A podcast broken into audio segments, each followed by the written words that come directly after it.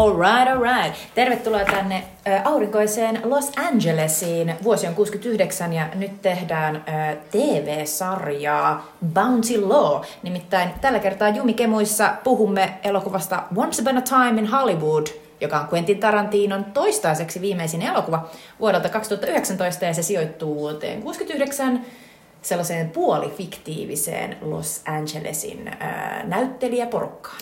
Kyllä, ja toisaalta toistaiseksi viimeinen, ja jos uskotaan, mitä Quentin Tarantino urasta on sanonut, niin myös toiseksi viimeinen, koska mm.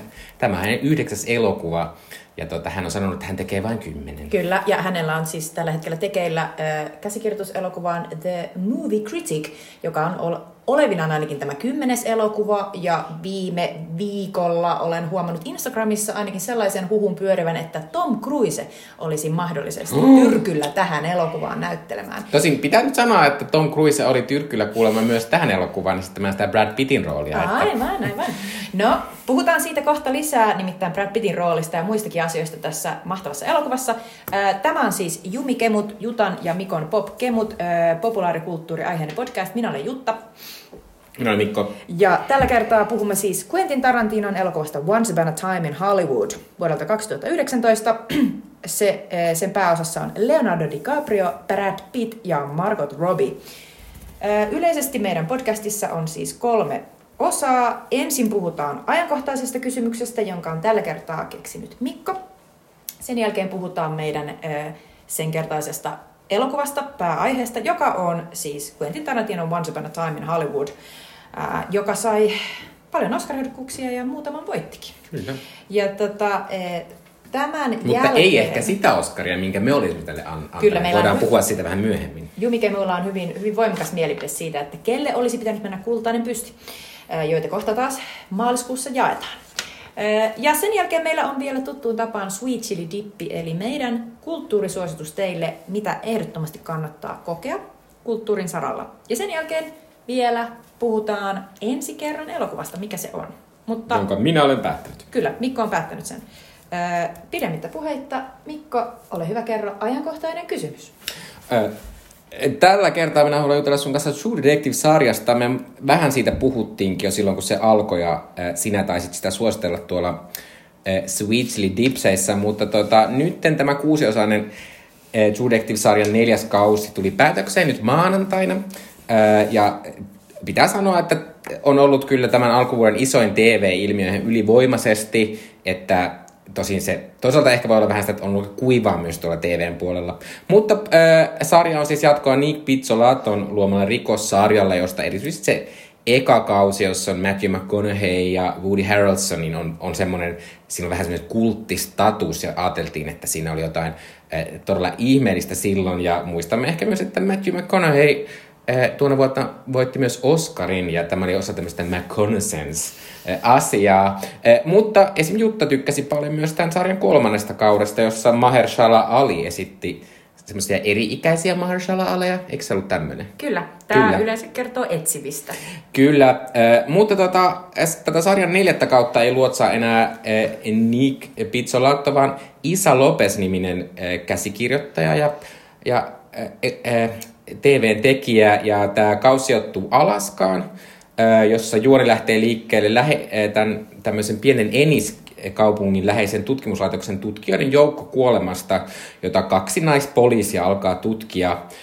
Ja tämän kummallisen ja vähän mystisen rikoksen selvittelyn ohessa, niin tässä, tässä sarjassa käsitellään paljon elämän epävarmuutta, sitten semmoista aika masentavaa Alaskan arkea siellä pimeydessä. Tämä sarja sijoittuu siis kaamosaikaan niin, että tässä ei aurinko paista ja sitten näitä Alaskan alkuperäisväestön elämänhaasteita ja sitten myös näiden kahden, erityisesti näiden kahden naispoliisin perhesuhteita ja muitakin suhteita, varsinkin Jodie Fosterin osalta. Ja tosiaan tämän kauden pääosissa on Jodie Foster, joka esittää Liz Denversia, Carly Rice, joka esittää Evangeline Navarroa, Fiona Shaw, joka esittää tämmöistä mystistä Rosea, ja Äh, Finn Bennett, joka esittää semmoista nuorta komissaariota, ja hänen isänsä esittää äh, John Hawks, Hank Pryoria. Ja lisäksi tässä on äh, tämmöinen nuorempi naisnäyttelijä Isabella Starle Blanc, joka esittää Leah Denversia, joka on tämän Jodie Fosterin hahmon tämmöinen Otto-tytär. Mutta tosiaan tämä sarjan finaali tuli ulos nyt maanantaina ja nyt haluan tietää, koska tämä oli aika lyhyt sarja, niin voidaan aina puhua koko tästä sarjasta, mutta puhutaan sitten myös siitä finaalista millaista fiilikset siitä jäi. Mutta mitäs Jutalle jäi käteen?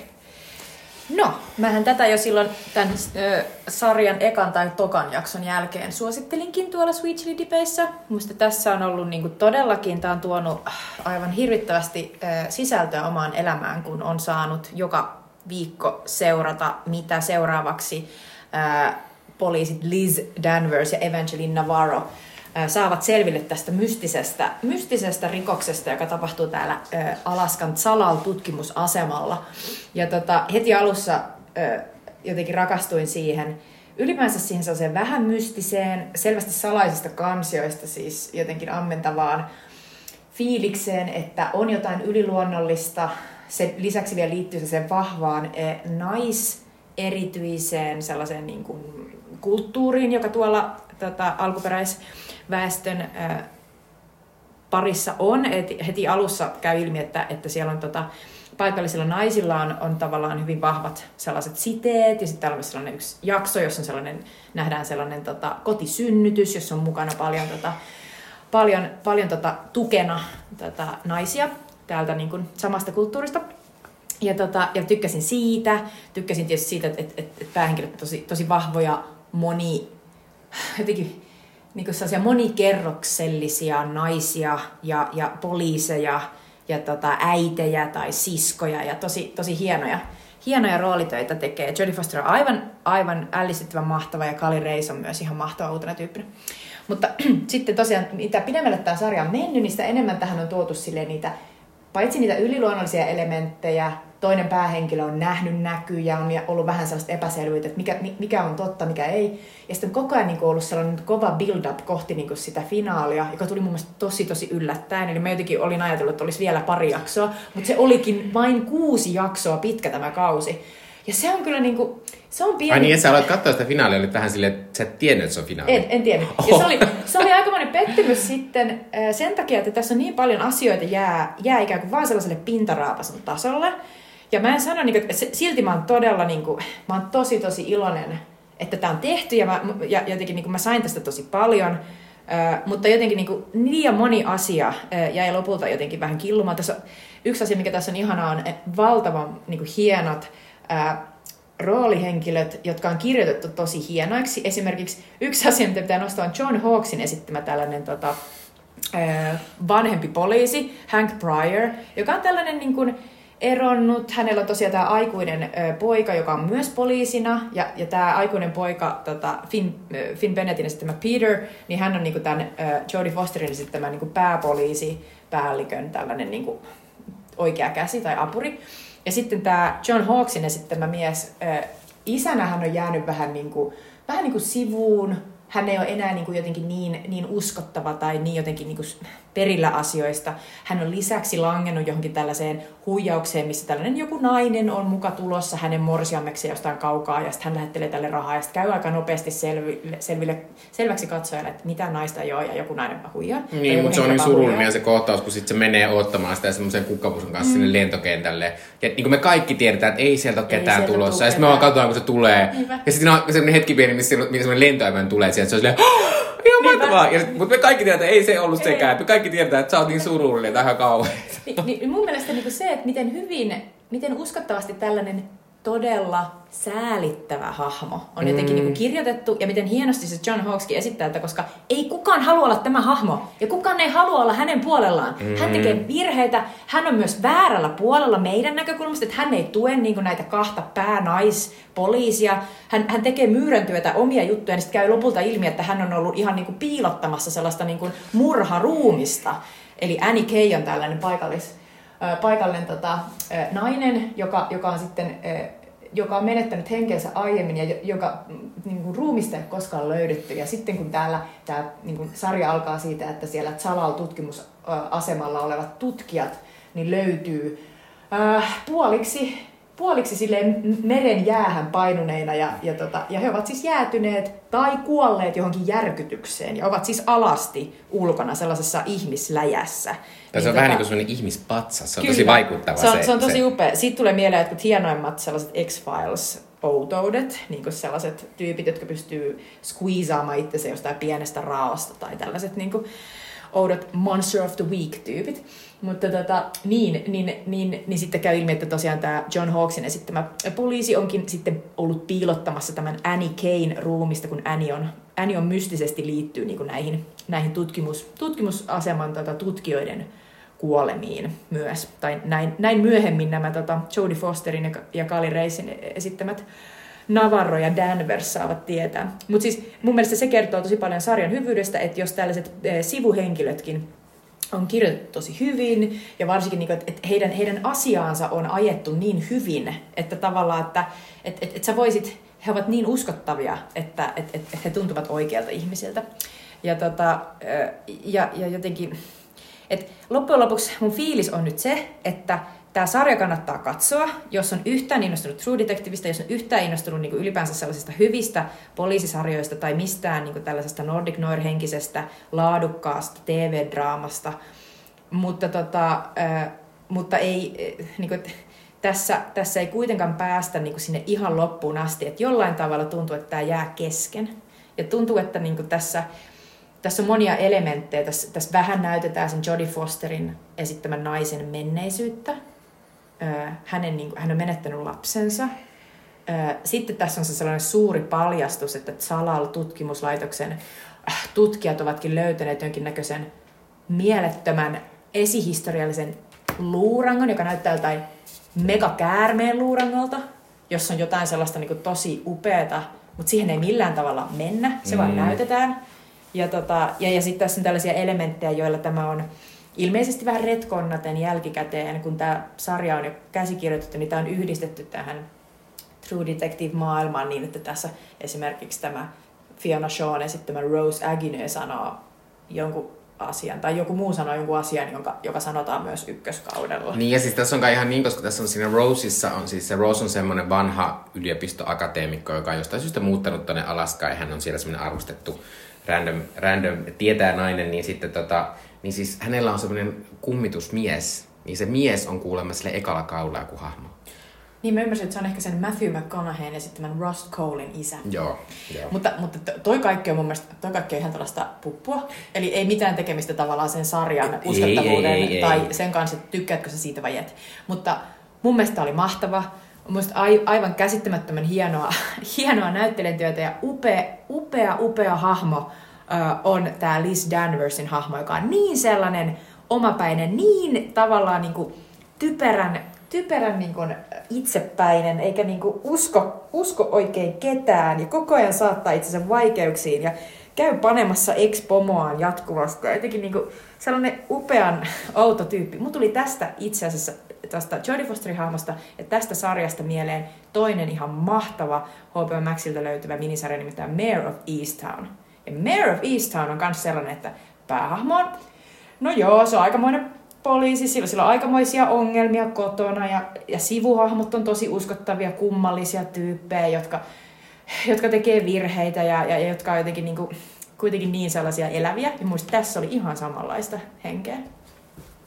Joo, mä tykkäsin tästä myös tosi paljon. Mä, mä oon ehkä vähän samalla linjalla sen lopun kanssa, mutta mä voin mutta mä tykkäsin siis tosi paljon niin näistä hahmoista ja mä tykkäsin, tässä oli, tässä oli siis tosi hyviä näyttelijöitä ja sitten mä erityisesti tykkäsin näistä niin kuin, tuntemattomista näyttelijöistä. Mä tykkäsin tosi paljon äh, sitä Carly Raceista mä tykkäsin ihan. tosi paljon sitä Fane Bennettistä ja sitten mä tykkäsin siitä, että tässä on vähän semmoinen samantyyppinen semmoinen Nordic Nuoristakin tuttu asia, että, kaikki, että sä tiedät koko ajan, että kaikilla on vähän paskaa, ihan hirveetä ja niin näin. Mutta sitten tässä tavallaan se, se jotenkin sopii siihen, koska nämä on siellä Kaamos Alaskassa, jossa elämä on pientä ja kaikilla on samat ongelmat ja kaikki on vähän köyhiä ja kaikki kärsii jostain, että tai vettä myrkytetään ja näin. Niin se sopii siihen, että niillä on vähän. Mutta sitten mä tykkään, että tässä sit on niiden semmoisten niin henkilökemioiden kautta tähän saadaan tuotua kuitenkin semmoista niin kivaa kivaa keveyttä ja sellaista, niin kuin esimerkiksi musta hauskaa, että tässä siis paljastuu, niin kuin, että se, se Jodie Fosterin hahmo, niin se on harrastanut lähes kaikkien niiden miesten kanssa seksiä, että aina tulee vähän sellainen, ai thank you, ja sitten silleen, mm-hmm. ja sitten mä tykkään siitä, siitä sen, sen Jodie Fosterin hahmo ja sitten sen nuoren poliisin suhteesta, kun siinä on semmoinen outo niin kuin, semmoinen, vähän, se ei ole ihan kuin vanhemmuussuhde, mutta se on semmoinen outo, että se jotenkin todella paljon on kiinni siinä, se nuori poliisi siinä Jodie Fosterissa, ja se Jodie Foster voi mihin aikaan tahansa sanoa mitä tahansa, ja se niinku juoksee sinne. Ja sitten se, on, sit se on vähän silleen, silloin semmoinen kiilattu sillä nuorella poliisilla, ja sitten se on sille aina silleen, että se kiilattu silleen, ei sun tarvitse mennä, se työaika on loppunut. Ja sitten aina vähän silleen, No, Menen kuitenkin. Mä nyt menen kuitenkin. Tuolla, älä vihaa mua, mutta mä teki, mua teki huvitti se. Ja sitten mä myös tykkään siitä, siitä, siitä niittenkin suhteesta, että se, kun se Jodie Fosterin hahmo on niin hieno, kun siinä on semmoista, niin kuin, että se on toisaalta semmoinen, niin kuin, että mä en välitä. Aivan sama. Mä oon paska kaikille, koska mä en välitä. Mutta sitten kuitenkin se välittää siitä, se välittää sitä, siitä, siitä evangelinista. Ja sitten se on todella hienoa, se millaisia erilaisia tunnetiloja se Jodie Foster saa niissä tehtyä. Et se on tommonen niinku räväkkä, sit se on kiimanen sitä yhtä kohtaan ja, ja sit se, sit se on toisaalta semmonen niinku tosi pomottava. Mutta sit siinä lopussa, kun kuvataan sitä, sitä sen lasten kanssa, niin se on niin lämmin ja pehmeä ja se sen olemus on ihan niinku erilainen. Ja sitten myös sitä semmoista, kun siinä lopussa sit käsitellään aika niinku paljon surullisempia asioita, niin sitten siinä, siinäkin ja sitten sit sitäkin se, siinä on semmoinen mahtava kohtaus, missä ää, tässä on taustalla semmoinen juttu, että täällä on semmoinen iso iso tehdas lähellä. Ja se tehdas näistä jotenkin myrkyttää sitä niiden eh, luontoa, ja sitten se ajautuu sieltä myrkkyä, se, niinku, niinku, että, että paljon niinku on lapsikuolemia. Ja sitten tässä on alussa yksi kohtaus, missä kertaa, että tämän yhden ihmisen lapsikuolia. Sitten se Jodie Fosterin hahmo vaan niinku on siellä, ilmestyy sinne ja menee siihen, niinku, että nyt mun pitää tukea tätä naista tässä, vaikka en mä sitä niinku tunne, ja mä, ehkä mä en myöskään niin välillä välitä näistä alku, alkuperäiskansa-ihmisistä, että mulla on vähän ehkä ongelmia heidän käyttäytymisen kanssa, ja sellaiset jotkut on silleen, että onko se rasismia, silleen, no onkai se vähän, mutta mä oon silleen, jos joku on tommonen poliisi, ja sitten mä jotenkin, siinä on vähän sellainen olo tulee, että voi olla, että koska sen lapsi oli kuollut on jossain auto-onnettomuudessa, niin siihen varmaan liittyy jotenkin semmoinen niin kuin alkoholin käyttö, ja siinä varmaan oli se toinen ajo, jotenkin auton ajaja, joka sitten oli törmännyt, niin oli jotenkin humalassa ehkä mm. tämmöinen alkuperäiskansalainen. Niin tavallaan, että siinä on tommosia niin hieno, hienoja mm. pikkujuttuja niin kuin täynnä. ja sitten tota, mutta sit, musta tässä oli myös ihan onnistunut se, että mä oon ehkä vähän semmoinen, että mua niinku rikokset ihan hirveästi kiinnosta. Mm-hmm. Että mä niinku tyystin nopeasti, mä sanon, minua ei tämmöistä yksittäisten ihmisten tarinat kiinnosta. Että ihmisillä on paskaa, ne tekee omia valintoja ja mä oon silleen, tehkää ihan rauhassa, ei ole minun ongelma. Mutta tässä mä tykkäsin siitä, koska tässä oli koko ajan semmoinen, mikä liittyy paljon siihen nimenomaan siihen niinku, niihin siihen alkuperäisväestöön ja niiden uskomuksiin sellainen niin kuin yliluonnollinen teema, että se evankelian kuuli niitä ääniä ja olihan se tosi mystinen se, se että ne oli vaan niitä kuolleita ne miehiä alasti siellä. Mm-hmm. Ja kun ne näytti nimenomaan semmoista pats, yliluonnollista patsasasialta, mm-hmm. niin sitten tuli semmoinen, onko tämä joku tämmöinen. Ja varsinkin se Rosilla oli myös vähän ne henkimaailma hommeli. Mm-hmm. Ja niin kuin, mitä sä olit mieltä siitä, että sitten kun viimeisessä jaksossa paljastuu, että miten ne miten ne miehet oli joutunut alasti sinne niin kuin keskelle tavallaan sitä jäätä. Mm. Ja miksi niiden vaatteet oli niin kuin siististi tota, viikattuja pinoissa. Ja, että Joo, no siis, no siis No ensinnäkin pitää sanoa, että tähän on siis ensimmäinen subjektiivista, jotka, jossa on niin pääosassa naiset. Niissä muissakin on ollut, tai no ainakin siinä äh, kakkosessa oli Rachel McAdams, yksi niistä poliiseista. Ja sitten tietysti yllättäen, koska maailma on nykyisin sellainen, niin sitten netti on täynnä semmoisten miesöyhöttäjien semmoista paskin kausi ikinä, niin huonosti kirjoitettu, jo, jo, jotka kaikki vihasta sen takia, että siinä on niitä naisia ja aika vähän miehiä, ja ne kaikki miehet on vähän sen nynnereitä. Se on se oikea syy. Ja siis, sairaan huono syy. Se on, se on. Ja sitten siis kaikista su- su- surullistahan tässä on, että se True Detective alkuperäinen lue, se Nick Nick äh, Pizzolatto, niin se on lähtenyt tähän mukaan. Se on jakanut niitä semmosia niinku outojen, outojen niinku, äh, niinku Reddit-veljesten siellä semmosia haukkumisjuttuja. No, mutta sen voisi unohtaa sen. Ei kun se voi, koska sitten, sitten se on, niinku, että näiden kaikki on pitänyt vähän niinku kommentoida sitä. Sitten ne, ne kaikki on ollut silleen, no että kaikilla meillä on mielipiteessä oikeus. Ja, että, ja sitten se varsinkin se Isa Lopes kommentoi, että, että, että ymmärrän, se joskus voi olla vaikeaa, jos joku alkaa kertoa tavallaan mm. sitä sun kehittämää tarinaa mm. vähän niin kuin eteenpäin ja tälleen. Niin kuin tavallaan, mutta, mutta se on niin lapsellista. Niin, se on. Niin, niin sitten tässähän lopussa on, se loppu on siis sitten semmoinen, että sitten semmoinen niin kuin alkuperäis äh, asukkaiden semmoinen naisten, naisten niin kuin ryhmä tai semmoinen jengi, no ei ole jengi, mutta semmoisia hirveän moni nainen oli hyökännyt sinne ja ne kosti sen Annie kuoleman silleen, että ne hyökkäsi sinne ja ajoi ne miehet sinne jäälle ja otti niiltä vaatteet ja sitten näin. Mä tavallaan olin silleen, että se oli musta ihan ok. Se tuli musta vähän puskan takaa. Ja sit siinä oli vähän liian semmonen jotenkin... Niin kuin, Siisti meininki? Niin kuin, että no, kaikki? No ei kun se oli vähän liian semmonen, niin kuin, että nyt naiset näyttää. Jotenkin, ja mä oon silleen, niin kuin, että joo, sillekin on paikkansa, mutta se jotenkin ei sopinut jotenkin siihen. Että se oli liian semmonen, siinä oli joku semmonen tietty, että se jotenkin tunnelmallisesti oli liian semmonen hurmo, semmonen nyt, vitsi, you go girls, meininki. Sitten sit tuli just sellainen, että siinä oli siivoojia, jotka mm. oli ollut siellä salalla tutkimuslaitoksella mm. töissä, ja sitten ne oli saanut sel- selville sen, että, että tutkimuslaitos oli ollut niinku kimpassa sen luontoa saastuttavan kaivoksen kanssa, ja, ja sen takia ne niinku tavallaan kosti. Mm. Ja myös sen takia, että sitten sit ne oli tappanut sen Annie Kane siellä, koska se Annie oli saanut tietää mm. niinku tästä. Niin, tota, niin siihen tuli sellainen, että okei, se on oikeasti metafora sille, että tavallaan nämä alistetut Mm. Alistetut tulee ja vielä ne joku päivä kostaa ja nyt ne teki sen. Mutta mut, mut tosiaan se tuntui munkin mielestä liian sellaiselta siististi solmitulta mm. tavallaan. Mikä hassu, koska samaan aikaan mä muistelin, että kun tuli se, mä en muista mikä jakso, mutta se missä tota, tämä Kali Reissin, joka on siis todella upea, mäkin rakastan häntä todella paljon, niin tämä Eva, Evangelina tota, Navarro ajaa autoa ja näkee ö, jonkun tota, jääkarhun Olisiko ollut se? se Jodie Vai eikö se ollut se Jodie Fosterin hahmo? Niin sit siinä vaiheessa mä olin silleen, mä olin mun puolisolle silleen, Lost. Please kai tässä jotenkin selitetään näitä asioita, eikä tämä jää siihen, että sitten se on vaan silleen, se oli jääkarhu. Ja sitten bau. Mutta tässä todellakin selitetään, mutta ehkä, ehkä vähän liikaa. Joo, ja sitten ehkä mä olin myös vähän silleen, että musta se vikajakso oli vähän mesi. Tai semmoinen niin sotkuneet, kun siinä yksi niistä tutkijamiehistä ei ollutkaan kuollut, vaan se oli päässyt pakoon ja sitten se jotenkin vähän seikkaili täällä ja sitten sillä oli ollut suhde sen Annie Kane kanssa, oli kuollut.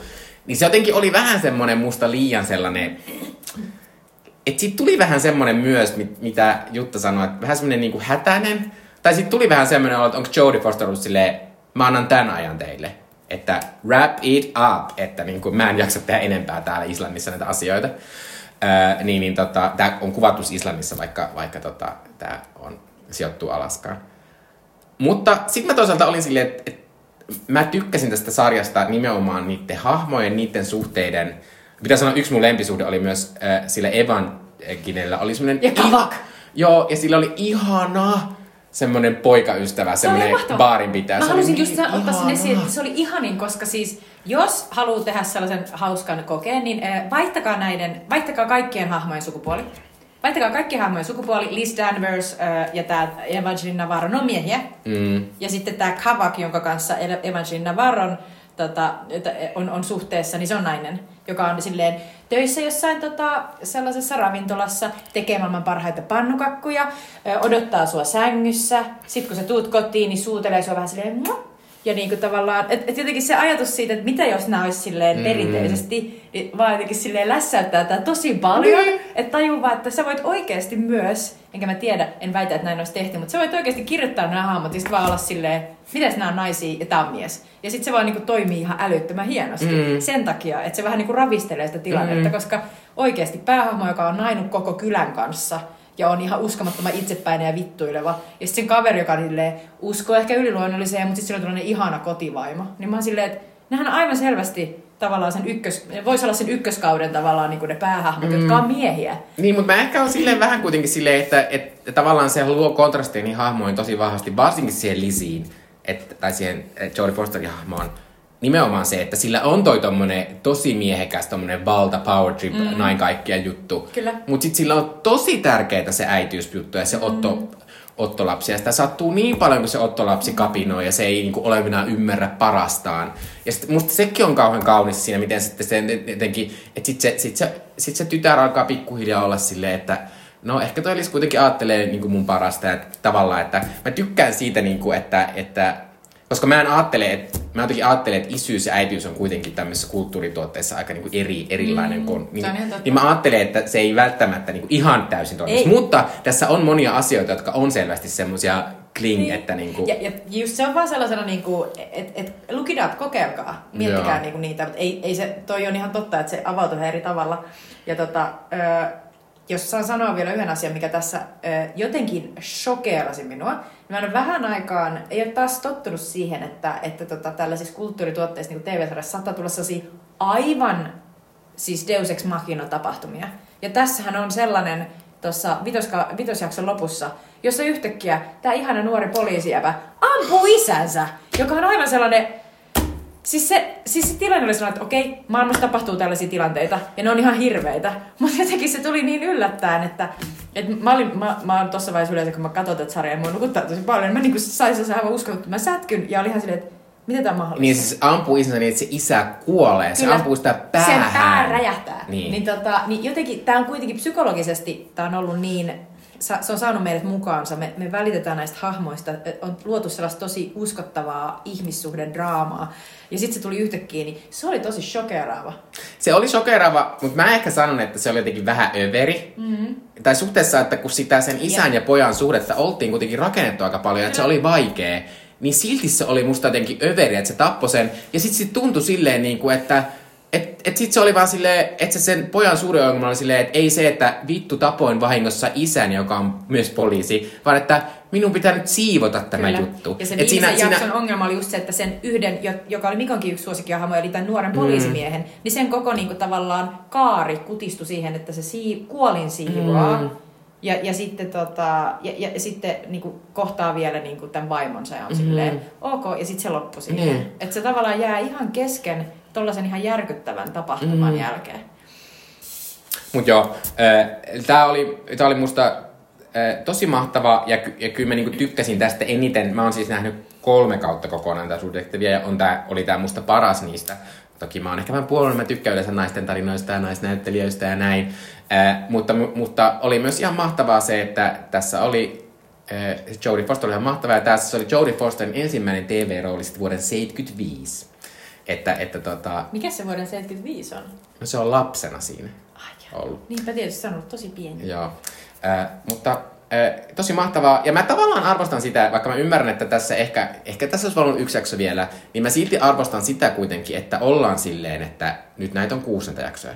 Että mä tykkään sitä, koska mä koska musta ärsyttävintä on se, että jossain jaksossa, jossain kaudessa on kymmenen jaksoa vaan sen takia, että se on kuuluu tehdä. Joo. Ja sitten siinä on semmoista hirveästi jo, kyllä. kyllä. Joo, ja sitten varsinkin, ja sit varsinkin tämmöisessä rikollistuissa se on niinku Nordic Noir ihan synti, että siinä käyttää niinku kymmeniä ja kymmeniä tai tuntikausia käyttää joidenkin random hahmoja elämään, ja sitten siinä on joku oikeasti joku pikku, pikku, pikku rooli siinä rikoksessa lopusta. Ja sitten mulle, mulle tulee sellainen olo, että, mut että, mua on, että multa on niin varasta tunteja, koska mä oon miksi mua kiinnostaa sitä joku random huumeiden käyttäjä. Emotioita on tuhlattu. Niin, niin. No tässä ei tuhlata. Ei. Tässä ollaan tosi ekonomisia. Kyllä. Kiitos Issa Rae ja ei kun, ei kun Issa, Issa Lopez. Issa Lopez. Kiitos myös Issa Rae, mutta Issa Lopez, mm. tää oli, tää oli tota, hieno, hieno True Detective. Kyllä. Seuraavaksi Once Upon a Time in Hollywood. Ja nyt on aika puhua siis Quentin Tarantinon toistaiseksi viimeisimmästä elokuvasta Once Upon a Time in Hollywood, joka on vuodelta 2019. Tai Once Upon a Time in dot dot dot Hollywood. Kyllä, kolme pistettä. Muistakaa ne. ohjaus ja käsikirjoitus on tietysti Tarantinon omaa käsialaa. Hän teki myös tästä käsikirjoituksesta kirjan, jossa sitten oli vielä vähän, niin kuin, vähän lisää kirjoitettu joitakin tapahtumia ja henkilöitä. Ja mä haluan tässä vaiheessa sanoa, että Quentin Tarantino on kertonut, että, että hän, hän ensimmäistä kertaa teki tämän elokuvan niin, että hän hänellä oli alussa vain se loppukohtaus, ja sitten hän niin kuin vähän keri sitä sinne alkuun. Mm. Miten tähän päädyttiin? Mm. Kuulostaa tosi hauskalta. Jos tekisin itse käsikirjoituksia, niin olisi kiva kokeilla. Tämän elokuvan pääosissa on Leonardo DiCaprio, joka esittää Rick Daltonia, Brad Pitt, joka on Cliff Booth, Margot Robbie, joka on Sharon Tate, oikea henkilö. Ja sitten tässä on valtava määrä erilaisia isompia äh, Hollywood-tähtiä, muun muassa Al Pacino. Ja sitten ja myös Kurt, pienempiä... Kurt Russell.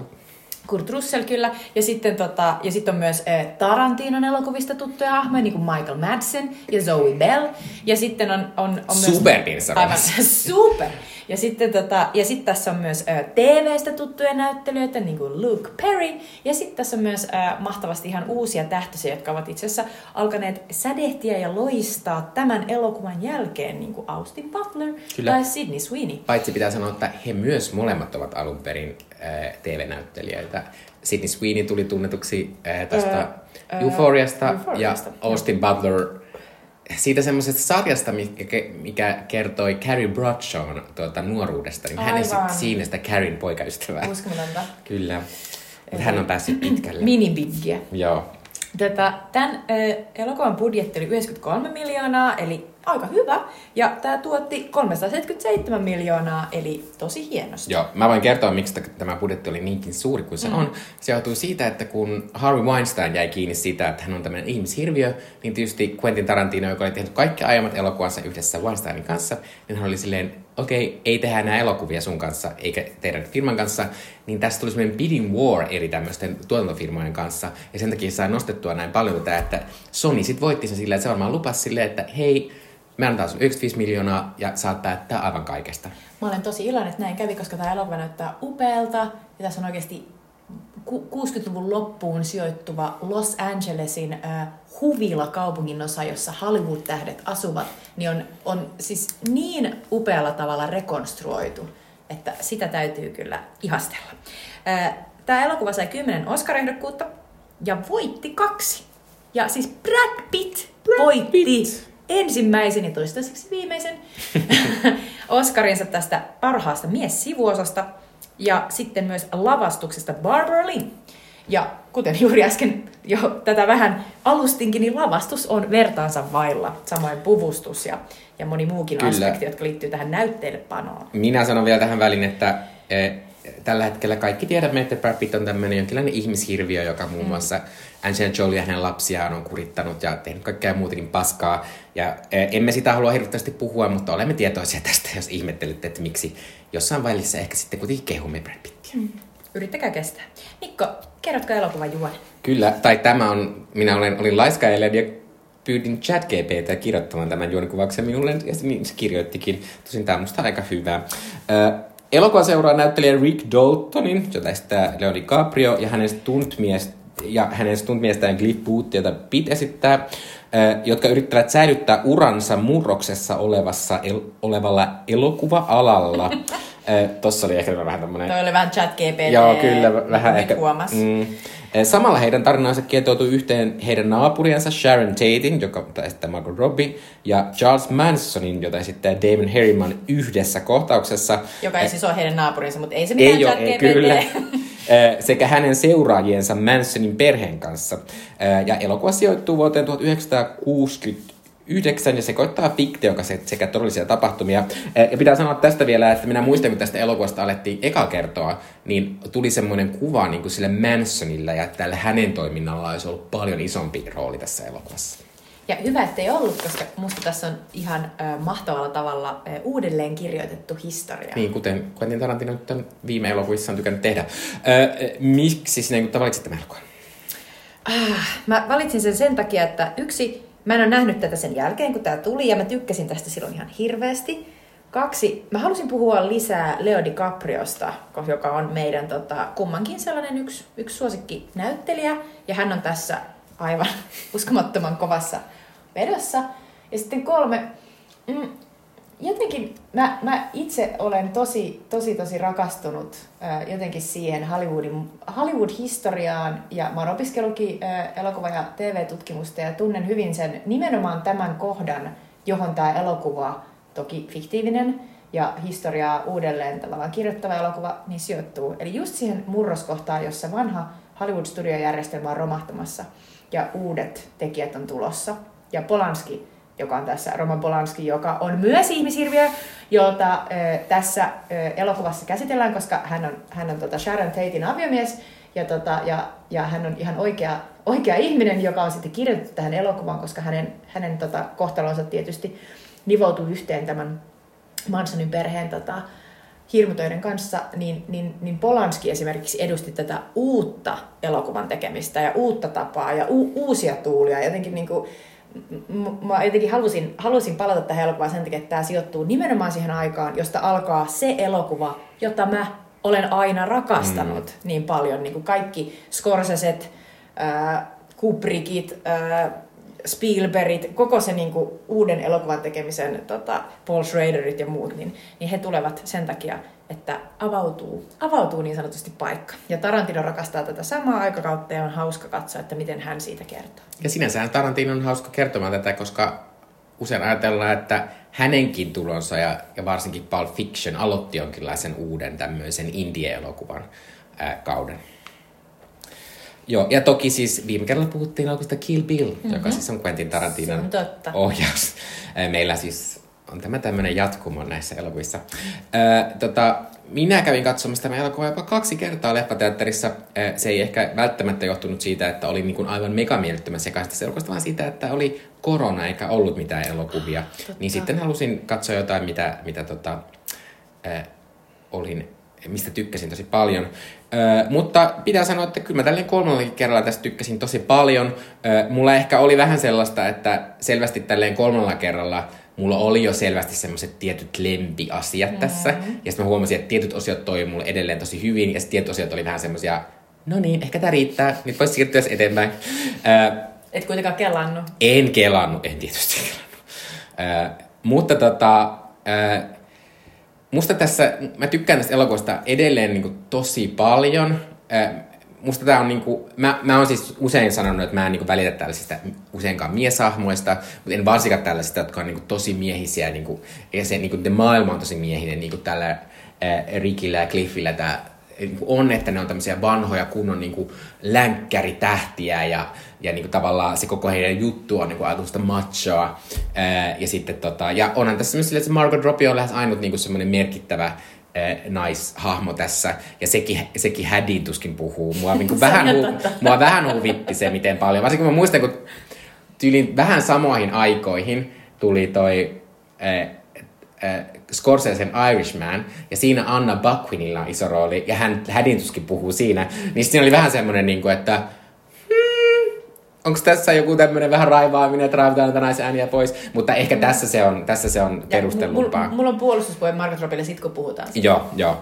Mutta äh, äh, silleen pitää sanoa, että, että siis Leon DiCaprio on tässä niinku alusta loppuun aivan siis mielettömän hyvä. Se ei ole mitenkään pieni eleistä sen näyttely, vaan se on semmoista, mutta, mutta siis niinku lähes joka kohtauksessa siinä on semmoisia upeita hetkiä, jossa mä oon silleen, vittu, tästä on niin hauskaa. Ja sitten, tai siis, tai siis Se on kieliposkessa, mutta se on tämän elokuvan tyylilaji Niin myös. on, niin ja tässä on. tavallaan tuodaan esiin se, että tämä kaveri on alkoholisoitunut, se tekee vähän niin kuin sinne sun tänne, vähän, mm. vähän siihen, sinne päin. Niin ja sitten tässähän on siis, kun tässä, tässä elokuvassa on Al Pacino, ja mä tiesin, että tässä on Al Pacino, mutta minä olin unohtanut, että tässä oli Al Pacino, vaikka olin tosiaan nähnyt tämän kaksi kertaa.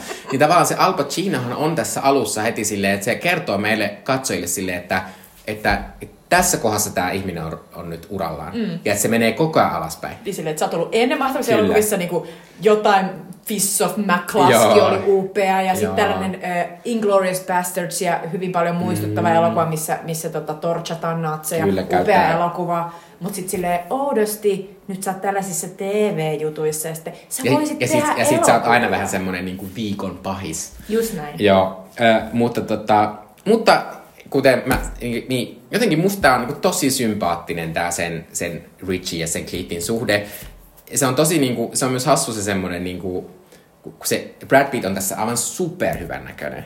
Ja se on super, sillä on semmoinen upea, niinku, semmoinen aika hiljainen olo, semmoinen karisma. Se on vähän semmoinen hengailija, mutta sit sä oot koko ajan niinku, silleen, se on, se on niin jotenkin niin kuin lihaksikas ja siinä on koko ajan sitä outoa voimaa, mutta silti sä koko ajan näet silleen, että se on koko ajan alisteinen sille Richille, mm. joka on vähän niin kuin, ei kun Rickille, joka on vähän semmoinen surullinen hahmo, ja se on semmoinen, joka koko ajan tarvii sitä semmoista hype mania ja semmoista tsemppausta, ja se on musta niin kuin tosi symppistä. Ja, t- ja tää kuvaa niin kuin, sen, että tää on niin kuin tosi musta omalaatuinen Quentin Tarantino-elokuva, että musta se on tosi niin kuin hellä ja pehmeä tapa, miten se kuvaa sitä suhdetta. Musta on tosi hyvin kuvattu. Mä huomasin jotenkin ihan sama, mutta mä en saanut sitä jotenkin niinku sano, laitettua sanoiksi noin hienosti. Mäkin ajattelen, että tässä, niinku, tässä kuvataan sellaista niinku, tavallaan Tarantinolle selvästi tällaista aika niinku, rakasta asiaa. Eli on ollut niinku, tällaisen päätähden ja stunttinäyttelijän erityinen suhde, joka ei siis, se ei ole ollenkaan meille katsojille mikään sellainen, niin kuin mistä me tiedettäisiin mm. mitään. Ja tämähän perustuukin ilmeisesti niin kuin muutamaankin oikeaan suhteeseen, eli ilmeisesti Kurt Russellin ja sitten hänen stuntmiehensä John Casinon Joo. tällaiseen oikeaan suhteeseen. Ja sitten myös, mä luin, että Steve McQueen, joka kuoli nuorena, joka teki tällaisia pakoauto tota, elokuvia, jo, jo, joka mainitaankin tässä jossain vaiheessa, niin Steve McQueenin ja hänen Ja Steve McQueen on siis, se on tässä hahmona. Niin Da- on. Damien Damien Lewis. Lewis Joo, se on totta, se on totta. Uh, itse asiassa nyt kun mä näin sen, niin mä olin ihan silleen, onko se Hugh Hefner vai? Totta, by koska, Steve ne, McQueen. koska ne, ne on siellä Ne Playboy on. Playboy Mansion. Mutta mä tiedän, että se on Steve McQueen sitä, että, että, tota, että se lukee siellä. Joo, sitten. se on totta.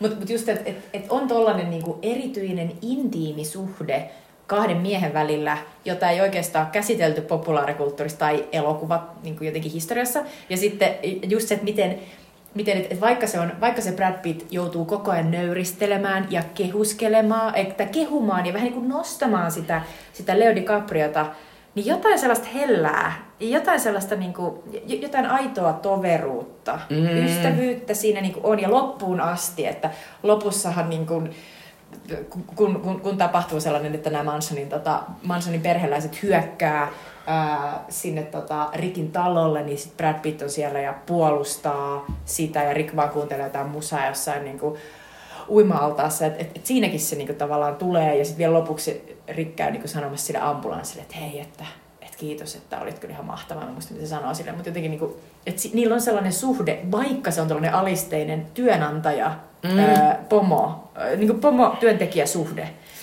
Ja siis siinä on vähän semmoinen, siinä Cliffissä on semmoista, että vaikka se Cliff on tässä selvästi semmoinen, jos helposti katsoo, niin semmoinen niinku cool jäbää, semmoinen, tämä kaikki hoituu. Mutta siinä on jotain semmoista tiettyä surullisuutta, että silloin ensinnäkin, kun tässä antaa ymmärtää, että hänellä on vähän huono, huono maine siellä stuntipiireissä. Syykin on aika, Kyllä. aika selvä. Ja sitten siinä, sit siinä on semmoinen, ihan alussa semmoinen kohtaus, missä tämä Cliff ajaa sen Rickin sinne sen Rickin kartanoon ja sitten itse ajaa kotiin, joka on siis semmoinen trailer park, asuntovaunu meininki. Ja hän siellä sitten syö jotain mikroateriaa. Mac and cheese. Kyllä. Ää, ja sitten, ja sitten tä, sit siinä on semmoistakin, niinku, että ihan loppuun asti on semmoinen, niinku, kun täällä on, tässä on semmoinen lopussa semmoinen juoni, missä, missä tämä Leo sitten menee sen Al Pacino suosittelemana sinne Italiaan tekemään niitä länkkäreitä ja tekee elokuvia saa sitä rahaa. Niin, Sergio niin- Corbucciin elokuva. niin, niin loppuun asti siinä on se semmoinen, niin kuin, että, että, niin, että sitten sit se eh, Rick ja sitten hänen semmoinen täysin random italialainen rouva, uusi rouva, on siellä ykkösluokassa ja sitten hän istuu siellä turistissa ja siinä onkin semmoinen, se kuvataan vasta ja se, se kerrotaan, että Rickillä ei ole mitään suunnitelmia. Että siinä on jonkinlainen semmoinen, ja sitten tässä on vielä semmoinen, kuin, että siinä tulee vähän semmoinen olo, että ehkä Rickilläkin jossain vaiheessa olisi voinut olla mahdollista tulla tähdeksi, koska tässä on se mahtava kohtaus, missä tässä on siis Bruce Lee on yksi niistä eh, semmoisista hahmoista. Tässä tai ainakin semmoinen Niin, joku... Eli äh, hän ei ole siis oikea Bruce Ei, Lee, vaan ei, häntä ei. näyttelee näyttelijä, joka, joka niin kuin, yrittää näyttää Bruce Leeltä. Ja hän on Kyllä, mahtava. mutta, mutta se sanoo, kun se ekan kerran näkee sen Cliffin, niin se sanoo, että you're kinda pretty for a stuntman. Niin siinä tulee semmoinen olo, niin kuin, että jos se Cliff olisi niin kuin vähän yrittänyt, niin se olisi jotenkin päässyt. Mm. Niin tavallaan, että et, et musta se, että tavallaan nämä on molemmat semmoisia niin kuin sympaattisia hahmoja, ja näillä molemmilla menee periaatteessa ihan hyvin. Mutta silti niissä kummassakin on semmoista outoa, niin kuin, no tässä Rickin eli sen Leon hahmossa ei ehkä niin peiteltyä, mutta sen Cliffissäkin on semmoista tiettyä semmoista niin kuin vähän peiteltyä, semmoista, niin kuin, että vähän tässä on jotain niin kuin mennyt pieleen. M- Musta se on niin mahtavaa, kun ne, ne, ne kuuluu siihen vanhaan Hollywoodiin. Mm. Ja tavallaan ne, ne, tekee niinku, ne, ne tavallaan tekee ne oikeat, oikeat niinku liikkeet tämän elokuvan kaaressa. Et, että loppujen lopuksi ää, ää, Rick ei jääkään TV-näyttelijäksi, vaan se yrittää niinku tulla takaisin niinku elokuviin ja pääseekin sinne. Ja sitten sille käy hyvin. Niin musta on jotenkin niin, tämä kertoo tästä tämän elokuvan ominaislaadusta, että tämä on oikeasti Tarantinon rakkauskirje niin kuin sen fanittomille asioille. Ja tässä on tosi sellaista sulosta, että se rakastaa, se, se fanittaa Bruce Leetä, Steve McQueenia, spagettilänkkäreitä, vanha, vanhoja lännen TV-sarjoja, vanhaa Hollywood-studiosysteemiä koko aikakautta. Ja sitten tota, se on viattomuuden aikaa, se on rakasta aikaa. Ja, tota, ja jotenkin se ajatus siitä, että, että, että mitä, jos, mitä jos Mansonin perhe ei olisikaan murhannut Sharon Tateä, mitä jos äh, tällaiset alkoholisoituneet vanhat TV-naamat, niin kuin tämä Rick Dalton, eli se Leo, ne ei olisikaan menetettyjä tähtiä, vaan ne olisi voineet yhdessä hetkessä sisuuntua ja jotenkin niin kuin selvittää päänsä ja tehdä jonkun uskomattoman näyttelijän jonka avulla ne nousee jälleen tähteyteen. Siinä on jotain sellaista niin kuin upeata, niin sellaista satumaisuutta. Että et Tarantino on kirjoittanut tähän sellaisen, että niin kuin se olisi halunnut joskus, että kaikki olisi mennyt sittenkin. Ja jotenkin se on, se on ihana mahdollisuus jotenkin antaa meille katsojina sellainen hetki, että voidaan elää se mukana. Ja sen takia tämä on niin valoisa, Mm. tämä elokuva. Että tässä silleen, että aina uudestaan uudestaan tulee sellainen, että mitähän näille hahmoille käy? Että ihan niinku todella piinaavaakin jännitystä, että epäonnistuukohan noin nyt ihan surkesti, tai onkohan toi ihminen kuollut tuolla, ja mitähän tolle tapahtuu. Ja sitten uudestaan uudestaan käy niin, että kaikki käy hyvin, ja ainoastaan hipit saa turpaa. Että kaikki mm. muu on niin kuin, että jeps. Ja se on jotenkin, tässä on jotain ihan uskomatonta niinku viihdyttävää ja niin kuin nostattavaa fiilistä sen takia. Eikö mä tykkään tosta, tosta katsontakannasta, että tässä nimenomaan semmoista tiettyä aurinkoisuutta. Mutta mä myös ajattelen, että se on osittain myös sitä sellaista, niin kuin, että se Tarantino on vähän silleen, niin tämä Rick edelleen asuu siinä kartanossa, jonka se on ostanut näillä rahoilla. Ja sille edelleen on varaa elättää tämmöistä Brad Pitt-miestä.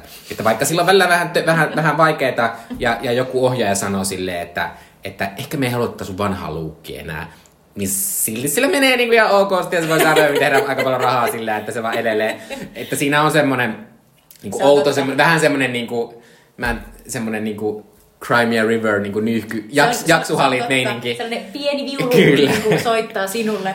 Joo. Voi, voi parka. Mutta tota, ää, pitää sanoa tuosta, niin kun puhuit tuosta, miten, miten tässä on vähän sitä semmoista siitä, että tässä näytetään sitä, sitä Rickin semmoista niin tähteyttä. Koska alussa, al, alusta alkaen meillä on ollut vähän semmoinen, että tämä Rick on koko ajan vähän hätäinen, hätäinen hahmo, että se on koko ajan silleen, että voi ei, voi ei, nyt joku tämmöinen iso pampu tulee puhumaan mulle, ja mitä, mitä, mä, nyt, mitä mä nyt teen? Joku kritisoi, niin olen paskaa. Eikö, joo, joo, ja ja- vaan silleen, e, e, e, mistä toi nyt tuli? Joo, niin tässä on siis, musta se on aivan upea se pieni, pieni kohtausten sarja, mikä se tekee siellä semmoisen uuden pilotti länkkäri sarjan niin kuvauksissa. Siin, se uusi tähti on Timothy Olyphant, mikä on musta vähän hassua. Timothy Olyphant on siis, mä oon tunne hänen lähinnä Deadwoodista, joka oli tämmöinen vanha HBOn länkkärisarja. Ja hänkään ei enää ole niin mitenkään kovin nuori. Tai silleen, että se on, niin kuin, ei se kauhean kaukana varmaan iässä ole Leon DiCapriosta. Niin mä olin vähän silleen, Eikö tässä olisi luontevaa paljon kuin nuorempi, mutta ihan sama, mä tykkään Timothy Olyphantista. Mutta, mutta siinä on tosi hienoa, että se tap, tapaa niitä erilaisia näyttelijöitä, ja siinä näytetään sitä, niin kuin, ja siinä on semmoinen mahtava pieni tyttö, joka ottaa tosi vakavasti sen näyttelyjutun, mm. ja se sitäkin, ja se, ja se on semmoinen pieni feministi, että se on mm. silleen, "Mm-mm, Se on- se älä on kutsu tota- mua miksikään pumpkiniksi, että näin. Se, se on siis Tarantinon tota, äh, tällainen homage äh, Jodie Fosterille. Mm.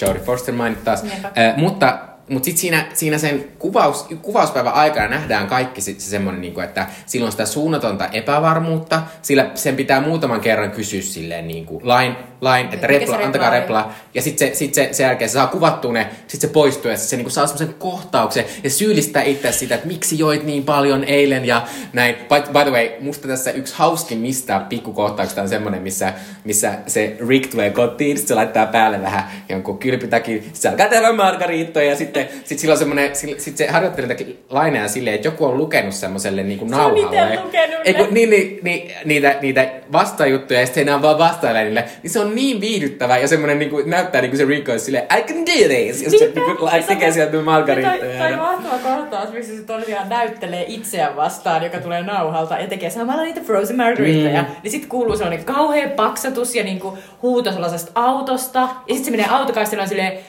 mitä helvettiä, mitä te hipit täällä teette? Ja sitten on tosiaan ne äh, Mansonin No, perheläiset. tämä tapahtuu, ei kun tämä tapahtuu aika siinä alussa, se harjoittelee nimenomaan sitä, mitä se menee kuvaamaan. Ai joo, mä muistin, että se meni sellaisen niinku, sellaisen tota, Niin se menee- niin se- niin se sinne meneekin. On silleen, että menkää vittu. Kyllä se meneekin, mutta se on vähän eri kohta. joo, sorry, ei sillä, ei sillä sen saa mut- väliä. mut Joka tapauksessa just toi, että se sellainen bravado. Joo, että mutta- sillä on ma- kaikki mahtavasti. Joo, mutta pitää sanoa, niin sit siinä on se semmoinen, se mahtava, jossa siis, jossa siis kyllä, kyllä Leo DiCaprio saa vetää oikein mahtavaa. Se vetää siellä se oman trailerin silleen, sä oot paska, miksi sä oot niin paljon? Kolme margaritaa on riittänyt, miksi joit kahdeksan? Se on Ja Leon improvisaatio. Kyllä. Se on ihan paras, koska sitä on leikattu. Se on tehnyt sitä varmaan tosi Mm, kauan ja joo. keksinyt kaikki sellaisia, missä pitää itselleen sellaisia puhutteluja niin kuin peiliä vasti silleen, että hei, nyt sä meet tonne näin.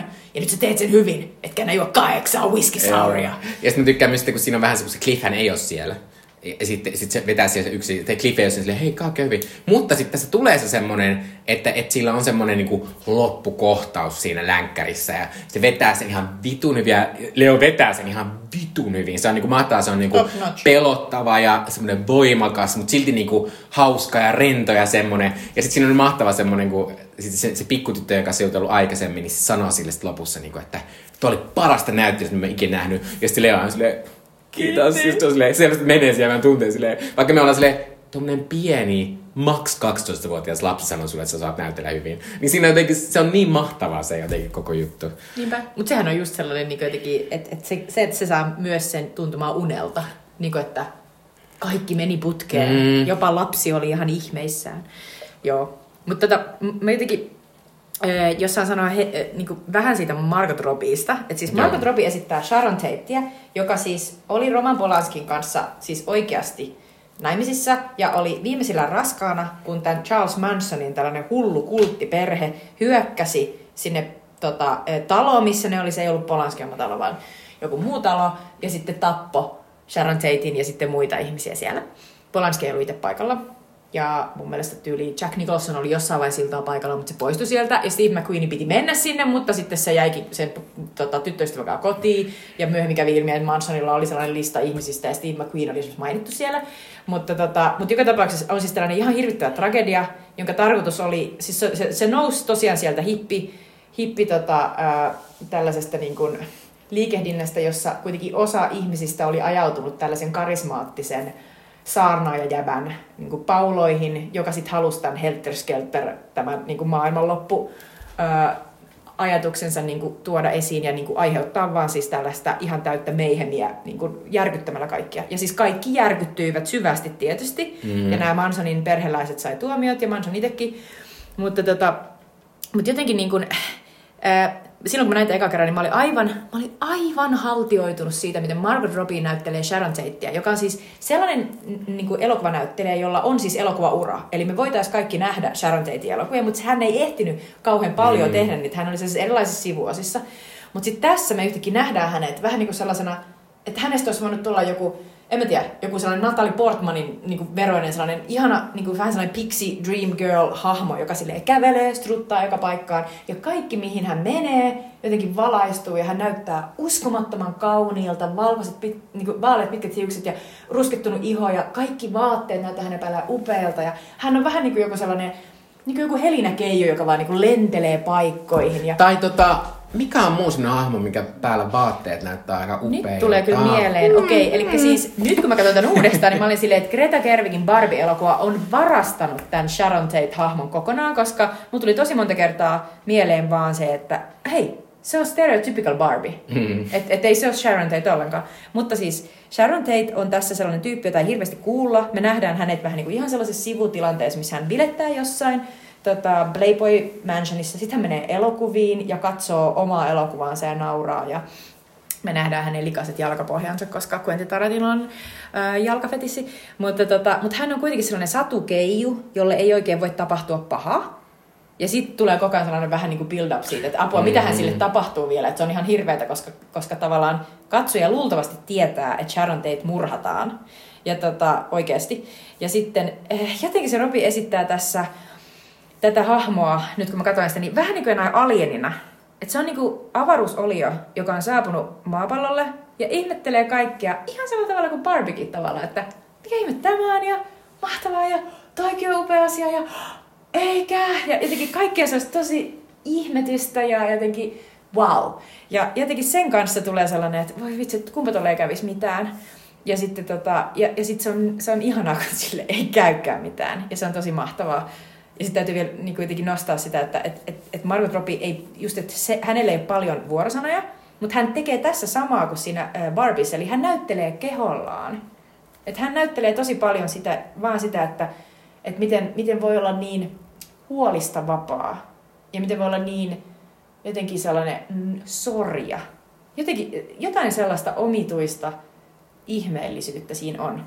Joo. Mä, mä oon tavallaan kyllä samoilla linjoilla, että mä oon sille, me, mä oon monta kertaa puhunut tässä aikaisemmin Margot Robbista meidän podcastissa, ja aion ehkä tässä kohta tuoda esiin niitä mun aiempi sattuja pointteja. Mutta Margot Robbie on tosi hyvä tässä kuvaamaan nimenomaan sitä semmoista jotenkin tiettyä viattomuutta ja semmoista niin imomaan nuoruutta, koska tässähän on tärkeänä teemana se semmoinen se sen Rickin alaspäin menevä juoppoura. Ja sitten tämä tämmöinen niin jännittävä nuorten, kauniiden ihmisten, jotka käyvät iltaisin tuolla jossain Playboy Mansionilla juhlimassa ja ajavat. Siinä, siinä on semmoinen tosi kaunis, joka niin huokuu semmoista ihanaa kesänuoruutta, missä tämä missä se Polanski ja sitten tämä Sharon Tate ajaa avoautolla niiden kotoa sinne Playboy Mansionille. Ja siinä soi joku semmoinen mahtava rockibiisi ja tuuli niin kuin vie niiden hiuksia. Ja siinä on jotenkin ihanaa semmoista vapautta. Ja ylipäänsä siinä on semmoista, niin kuin, että kun tässä on se, että Rick ottaa asiat tälle aika tosissaan. Se on silleen, tämä nyt on kuoleman juttu, jos minä en tätä vedä oikein. Ja sitten heissä taas on semmoista niin kuin outoa keveyttä.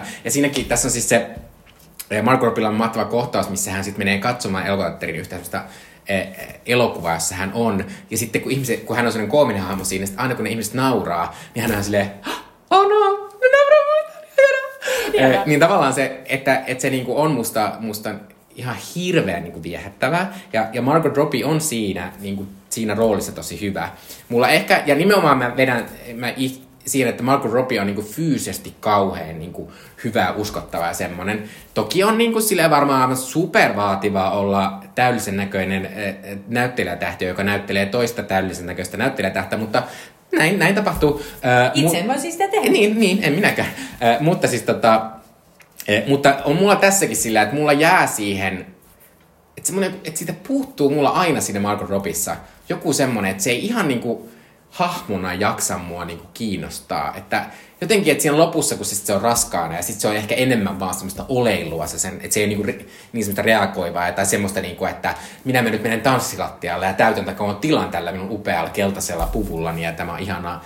Ni, niin tavallaan mä oon jotenkin vähän silleen, että se jättää niinku kylmäksi ja mä jotenkin ajattelin, että siinä on jotain niin pinnallista siinä Margot Robissa, kun jos me vertaisin, joka on vähän sama niin kuin sukupolven näyttäjä tähti Emma Stone.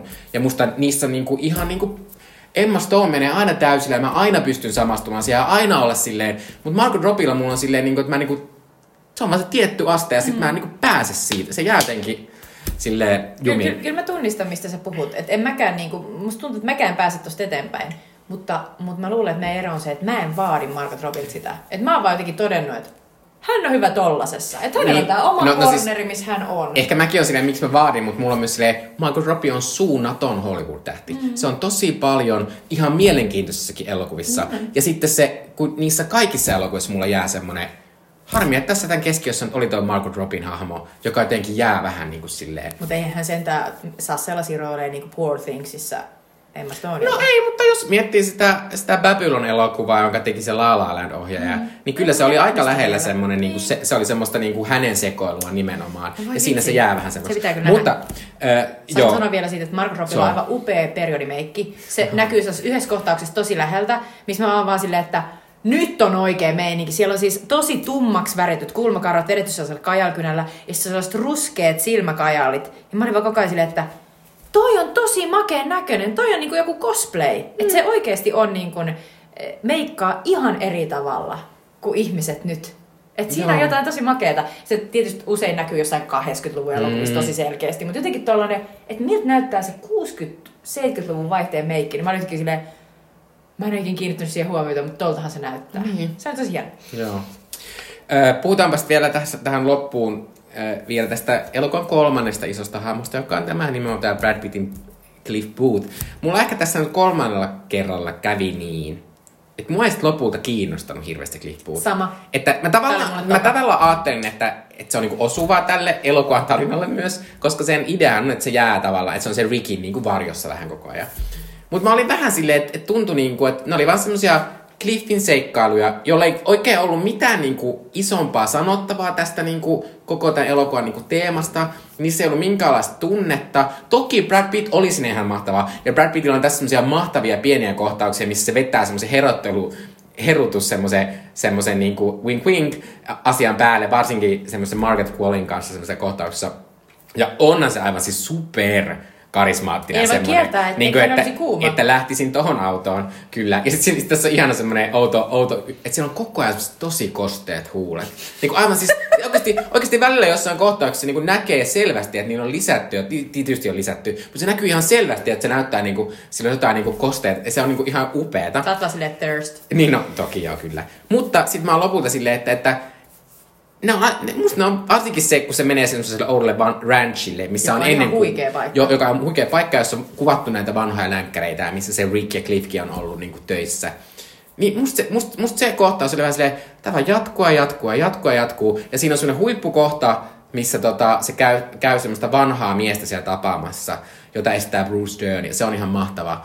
Mut, Ja Dakota Fanning, Ja- joka yrittää estää sitä menemästä tapaamaan tätä vanhaa miestä. Ja katsojat on koko ajan silleen, että ei se vanha mies on ollut kuolleena seitsemän vuotta siellä ja siellä on joku hirveä muumio ja nyt noin Mansonin niin lapset on tuolla ja kauheeta. Ja sitten kun käy ilmi, että ei, se vanha mies on nukkumassa niin kuin Dakota Fanning Varsinkin sanoo. Jutalle, joka oli unohtanut tämän asian kokonaan. Se oli unohtunut, että millainen tyyppi se on se Bruce Dern. Koska se Bruce Dernin kohtaus on tosi hauska. Koska mehän oletetaan niinku hirveintä, Silleen, mitä voi tapahtua. voi ei, että noin Et varmaan niinku tyyliin poistanut siltä peniksen tai tehnyt sille jotain kauheaa. Niin kuin, että se vaan maksaa niitä laskuja. Mutta se on niinku tosi, se on niinku tavallaan sympaattinen, mutta mä myös tykkään siitä, mä tykkään myös siitä, että kun sehän ei tunnista kliffiä, se on silleen, kuka? En ole kyllä ikinä kuullutkaan. Ja sitten se Cliff yrittää olla silleen, että niin onko sulla kaikki täällä ihan hyvin? Silleen, no ei oo, kun tulit tänne. Mun pitäisi nukkua, koska mun pitää katsoa ton naisen kanssa TV-sarja illalla. Ja se on tosi vihainen mulle, jos mä et nukahdan. Eiku, ja niin kuin... Mutta tässä tulee hyvin läpi myös se, että siis TV, hän oli yksi asia, joka romutti siis sitä vanhaa studiosysteemiä, mm. kun ihmisillä alkoi olla TVtä, ja sitten ne ei mennyt enää niin paljon leffoihin, ja sitten ne leffojen niin kun, tekijät oli pudonneet kelkasta, ja ne ei tehneet sellaisia leffoja, kuin ihmisille olisi pitänytkin ehkä tehdä, ja sitten tavallaan aukesi se mahdollisuus niille uusille leffan tekijöille, mutta tässä tulee tosi vahvasti sellainen, että TV pilaa kaiken, mm. ja TV on tavallaan, niin kuin TV on kaiken keskiössä, että ihmiset katsoo TVtä, sitten Mansonin lapset kommentoi ennen kuin ne menee i, i, mu, veitsi murhaamaan ihmisiä, niin ne on silleen, että hei, tää on loistava. Selitään tää kaikki silleen, että me ollaan katsottu TVtä ja nähty vaan murhia ja nyt me ollaan murhaajia. Tää on täydellistä. Mm. Se on tosi hauska, että tossakin kohtauksessa on niinku se TV. Joo, joo siis musta ylipäänsä tässä niinku on lopulta niinku, se on musta ihan hauska teema se TV, kun se toistuu paitsi tässä elokuvassa, niin sitten se to, poistuu tässä myös sellaisessa pienissä yksityiskohdissa, niin kuin, että kun Jutta tuossa äsken luetteli niitä semmoisia nuoria tähtiä, tämmöisiä pienempiä tähtiä, joita me tunnistetaan, niin tässä on paljon muitakin. Se Margaret Qualley on Leftoversista, tässä on Lena Dunham Girlsista, sitten tässä on semmoinen Mikey Madison, joka, jos olette katsoa Better Things-sarjaa, niin se esittää siinä yhtä niistä tytöistä. Ja se on ihan mahtavaa. Sitten tässä on Maya Hawke, joka sitten tietysti on Uma Thurmanin tytär, mutta se on niinku Stranger Thingsista. Että tässä on niinku hauskasti sit tuotu niitä semmoisia niinku kaikkien sivuosia näyttelee semmoiset selvästi TV-tähdet. Niinpä. Tietysti nyt Austin Butler's toi City Sweeney on nousseet kyllä nyt oikeasti mm. elokatähdiksi, mutta se on tavallaan musta semmoinen hassu pikku juttu, joka, jonka mä, joka, mä uskon ihan varmasti se on niinku tarkoituksellista. Kyllä, kyllä, kyllä. Se on tosi hauska. Joo. Mutta mut mä oon ihan samaa mieltä siitä Pitin hahmosta. Et en mä, en mä niinku nyt ollut, mä en ollut kauhean kiinnostunut siitä. Mä, olin myös, mä muistin, että miltä se näyttelmä paitaa. Mä olin silleen, aika hieno, mm. mutta tavallaan joo. Ja nyt mä rupesin miettimään. Ja sitten mä, mä oon vähän hirveä. Se on Brad Pitt ja se on, se on siis lähes 60-vuotias tässä. Niin sitten kun se oli se kohtaus, kun siinä on sellainen kohtaus, missä se kiipee korjaamaan Rickin kattoa, ottaa paidan pois. Ja mä muistan silloin, kun kävin katsomaan, että wow, nyt mä olin silleen, no ei nyt niin, mä muistin, että se oli parempi. se on niin ilkeetä. Se on koska se on ihan uskomaton. Mutta jotenkin mä muistan, että silloin kun mä näin tämän, mä olin silleen, yes, Brad Pittille Oscar. Ja oikein meni. Nyt mä oon silleen, jos pitäisi valita, että kelle antaa Oscarin tästä, niin kysos Leo. Mm. Kysos Leo ja niinku, Tietysti tähän ehkä vaikuttaa se, että miten niin kuin Pitt on sit myöhemmin niin kuin tavallaan paljastunut meille, mutta silti tulee vähän sellainen, että, että et, et Pitt tekee sitä omaa luonne mm. Pit-rooliaan, että se esittää käytännössä itseään. Mm. Tai ainakin me kuvitellaan, tai että me kuvitellaan, että se on ton tyyppinen.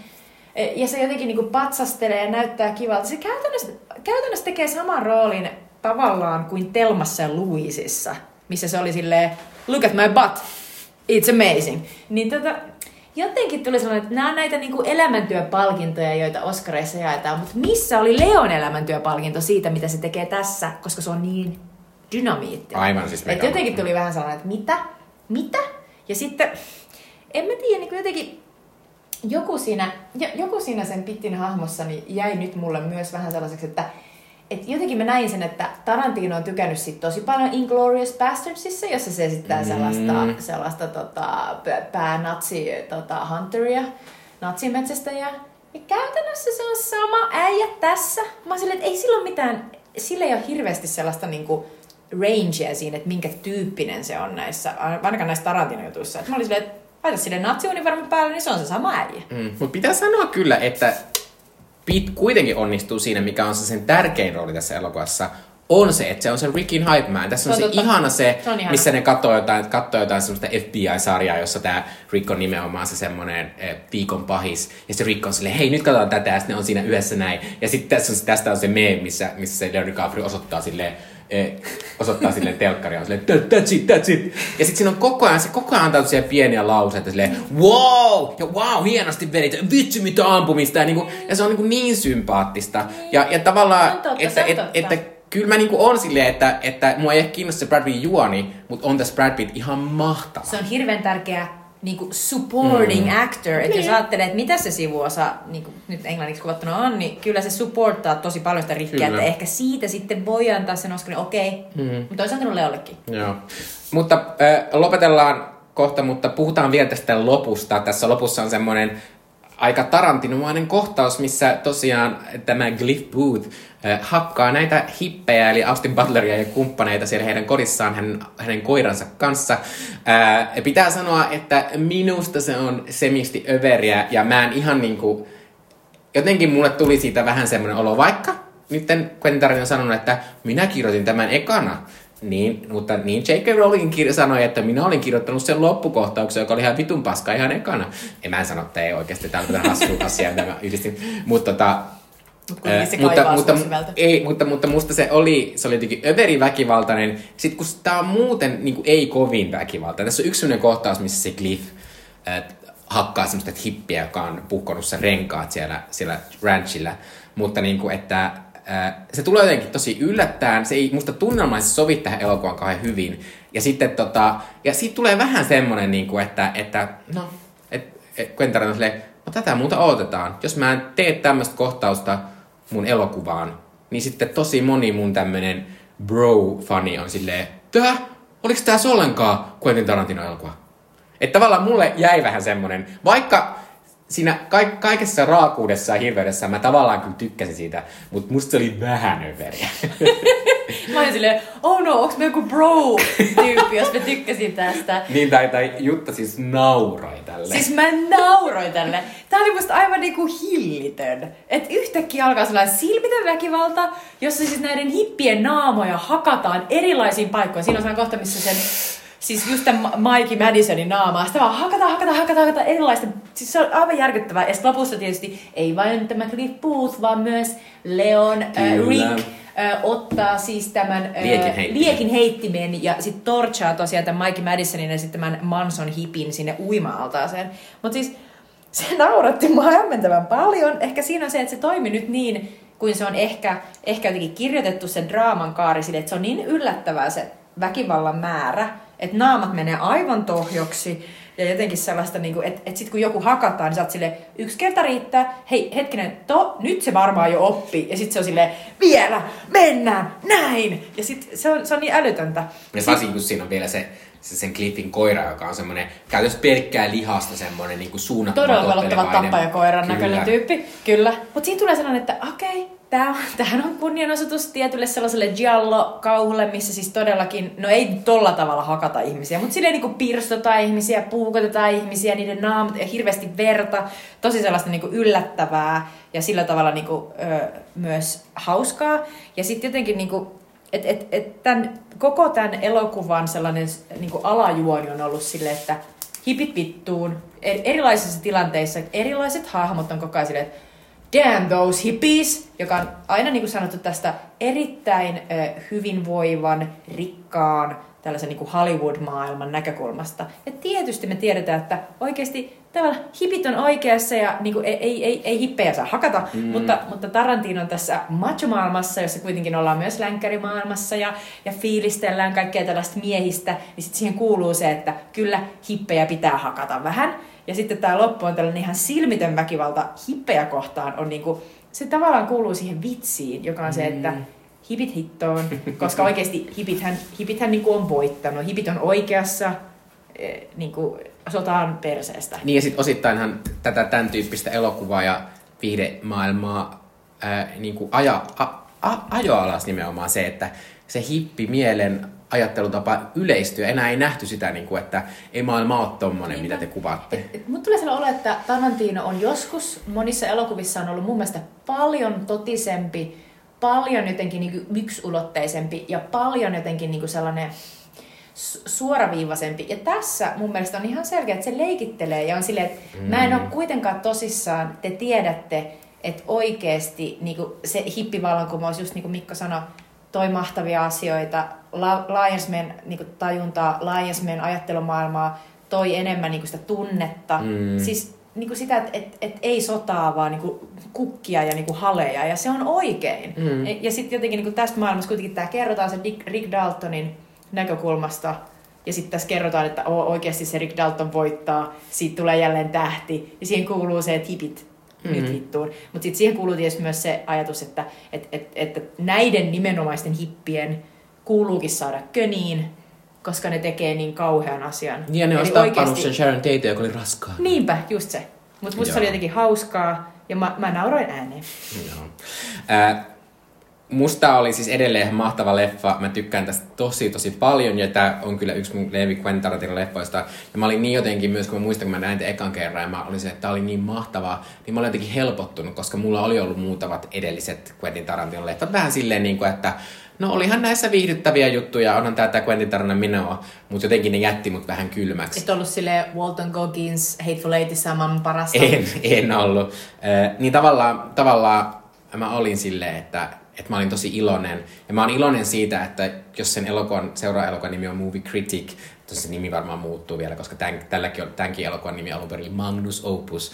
Äh, mutta tota, äh, niin ehkä se kertoo elokuvista ja mä tykkään siitä, että että koska tässä on vähän niin kuin Jutta kuvasi alussa, että tämä on vähän rakkauskirja jollekin tietylle elokuvan tekemisen tavalle. Samalla tavalla kuin Kill Bill oli myös semmoinen rakkauskirja niille sen niin kuin, ehkä nuoruuden ajan enemmän niin kuin semmoisille inspiraatioille ja tommosille. Eh, niin mä toivon, että, että tavallaan se sama, samanlainen semmoinen tietty lämpö jatkuu siinä, sitä kol, siinä viimeisessä elokuvassa, jos se nyt jää viimeiseksi. Mutta... Mä, mä toivon myös, että, että et se lämpö jatkuisi. Mua jännittää, koska Movie Critic ää, nimi viittaa siihen, että se kertoo elokuvakriitikosta. Ja itse asiassa se kertookin, jos katsoo IMDBstä, niin se kertoo, kertoo tätä tällaisesta ää, pornolehteen ää, elokuvia arvioivasta kriitikosta. Ah. Mutta se on sellaisella ajalla, jolloin kri- kritiikillä oli tosi iso painoarvo ja ainakin ää, se... Ää, mm, mies, joka esitti sitä sellaista pommimiestä jossain sellaisessa isommassa tota, elokuvassa mennämässä, mutta se Harry Paul Hausen joku, niin hänet on siihen kiinnitetty ja ki- kiva, jos siihen Tom Cruisekin tulisi, mutta jotenkin mä toivoisin, että, että se olisi hauskaa, että se oikeasti kertoisi vähän sama tapa kuin tämäkin, niin jostain sellaisesta kulta-ajasta, jolloin jollain asialla, joka oli Tarantinolle tärkeää, niin kuin tässä tapauksessa mm. varmaan elokuvakritiikki, oli iso painoarvo. Että se oli tärkeää, sillä oli väliä. Ja mua jotenkin naurattaa, että onko sekin sellainen, missä on sitten Pauline Kael, New Yorkerin pääkriitikko, jossain pitämässä sellaista omaa, omaa tota, uskovaisten kokoomus, kokemusta ja, ja näin poispäin. Musta olisi tosi kiva, jos, jos siinä olisi jotain tällaista. Mutta toki ei ole kiva myöskään toistaa itseään. Äh, Tarantino on Mm. tehnyt täydellisen elokuvan. Mun mielestä on tavallaan täydellinen elokuva nimenomaan niin kuin siitä Tarantinon rakastamasta ajankohdasta Tarantinomaisesti. Et se on tehnyt tosi hienon elokuvan. Tämä on niinku siinä ihan täydellinen. Ja en mä, niinku, en mä muuttaisi tästä mitään, koska tämä on tietysti Tarantinon oma rakkauskirja ja sen niinku oma kokemus. Niin mä saan tästä tosi paljon kiinni ja toivon, että tavallaan tämä kestää aikaa niin, että sitten ne ihmiset, joille ei ole taas ollut tässä elokuva niinku heräämisessä tärkeää tämä aikakausi, että ne jotenkin, jotenkin saa tästä kiinni myöhemmin, Mm. koska musta tuntuu, että tämä on tosi, Tämä on tosi ymmärrettävä mulle, kun mä oon ollut silleen, että on ollut tosi tärkeää taksikuski vaikka. Mutta mä olin, että mitä taksikuski tarkoittaa vaikka jollekin nykyisille 20 että löytääkö ne sen elokuvan, näyttää, näyttääkö se samalta kuin joku Maltan haukka niin kuin meille. Että jotenkin tosi vanhanaikaiselta, vaikka Bogart on hieno, mutta jotenkin outo. Mm. Että et jääkö tämä sitten sellaiseksi niin kuin tietyn jengin. We'll see, mutta, mutta Leo on mahtava ja jotenkin tämä elokuva kannattaa kokea. Kyllä. Seuraavaksi vielä Sviitsi Lippiä ja sitten minä kerron, että mitäs katsellaan ensi kerralla. Loppuu vielä meidän kulttuurisuosituksia viime viikoilta. Minä suosittelen Oscar-ehdokasta ja kannesvoittaja Justin Trietin ohjelma Putoamisen anatomia, eli Anatomy of a Fall. Ö, Elokuva, joka nyt on Suomessa ollut parisen viikkoa Leppa teatterissa. Tämä elokuva kertoo Sandra Hüllerin esittämästä eh, naisesta, eh, jonka aviomies eh, on tippunut eh, parvekkeelta ja kuollut. Eh, ja sitten tota, tässä eh, tämä kertoo siitä semmoisesta oikeusjutusta, jossa tätä Sandra Hüllerin hahmoa syytetään siitä, että hän on tappanut tämän miehen. Eh, ja tota, tämä on tosi, tää on tosi niin kuin musta aika omalaatuinen elokuva. Alussa tässä oli mulla vähän ehkä semmoista ongelmaa, että niin kuin mä sanoin, niin mä en kiinnostunut kauheasti rikoksista. Ja mä olin silleen, miksi mua kiinnosti joku tämmöinen ukko on kuollut. Ja tää alussa onkin ehkä vähän semmoinen kuiva elokuva. Mutta sitten tässä on niinku hauska, koska se Ranskan oikeuslaitos näyttäytyy tässä vähän semmoisena vähän villinä, että siellä, siellä ne, selvästi ne lakimiehet yrittää rakentaa tosi paljon sitä semmoista narratiivia sen avulla niin kuin vedetään sitä oikeussysteemiä. Niin sitä on hauska katsoa. Ja sitten nimenomaan tässä on hauska katsoa sitä, että koska vaikka tässä nähdään muutamissa kohtauksissa mies, joka on kuollut, niin, tota, niin sen näkökulmaa ei oikein ikinä tuoda mitenkään esille. Välillä se, se häntä syyttävä lakimies yrittää tuoda sitä, mutta tietysti meidän näkökulma on aina se Hyllerin, koska hän on niin kuin elossa ja hän, hänen tarinaa kertoo.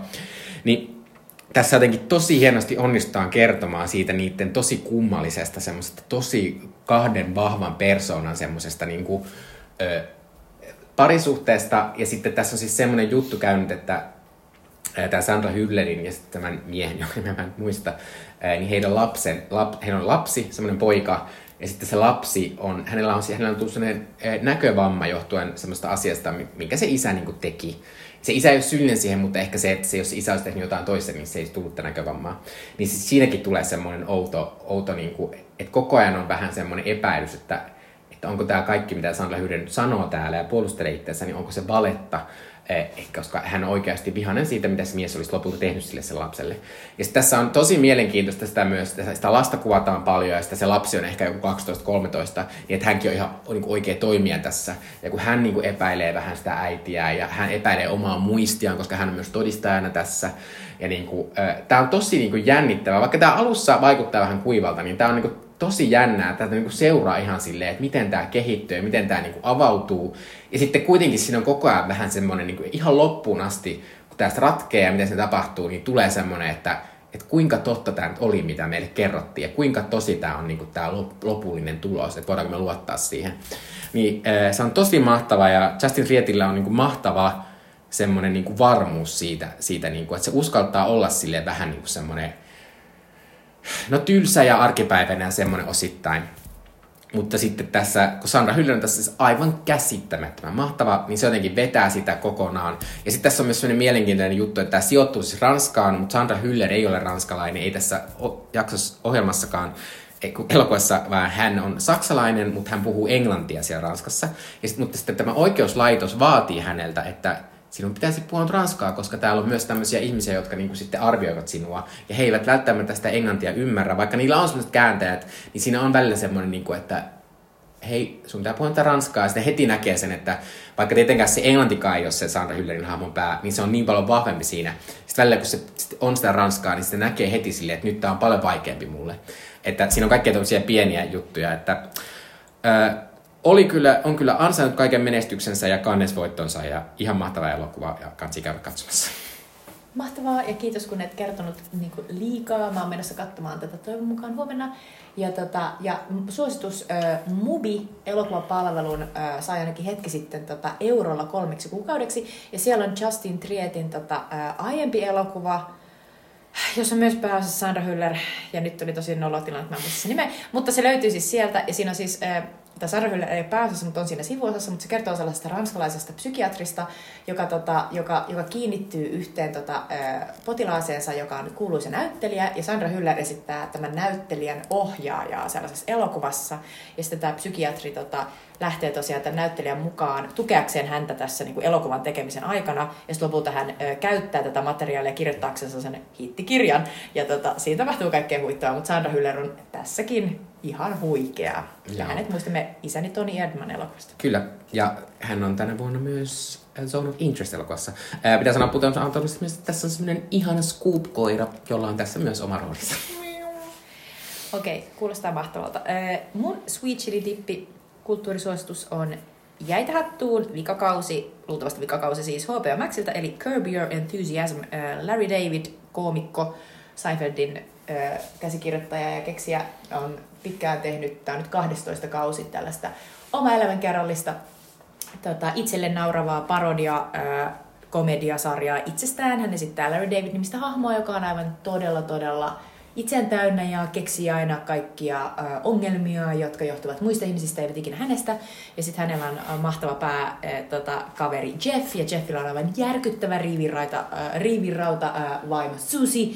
Ja, tota, ja sitten muun muassa nämä hahmot seikkailevat myös tässä tota, 12 kaudella heti ekoissa jaksoissa muun muassa Larry onnistuu aina hakeutumaan tilanteisiin tai onnistuu menemään tilanteisiin, jossa hänet nähdään suurena sankarina, mutta sitten käykin ilmi, että hän onkin vahingossa vaan tehnyt jotain, niin sitten hän näyttäytyy megarasistina, joka on niin kuin esimerkiksi tässä, kun hän käy Atlantassa ja, ja sitten muun muassa joutuu olemaan siellä Airbnbissä, jossa, tota, jossa sitten ö, tota, sellainen rasistinen patsas on.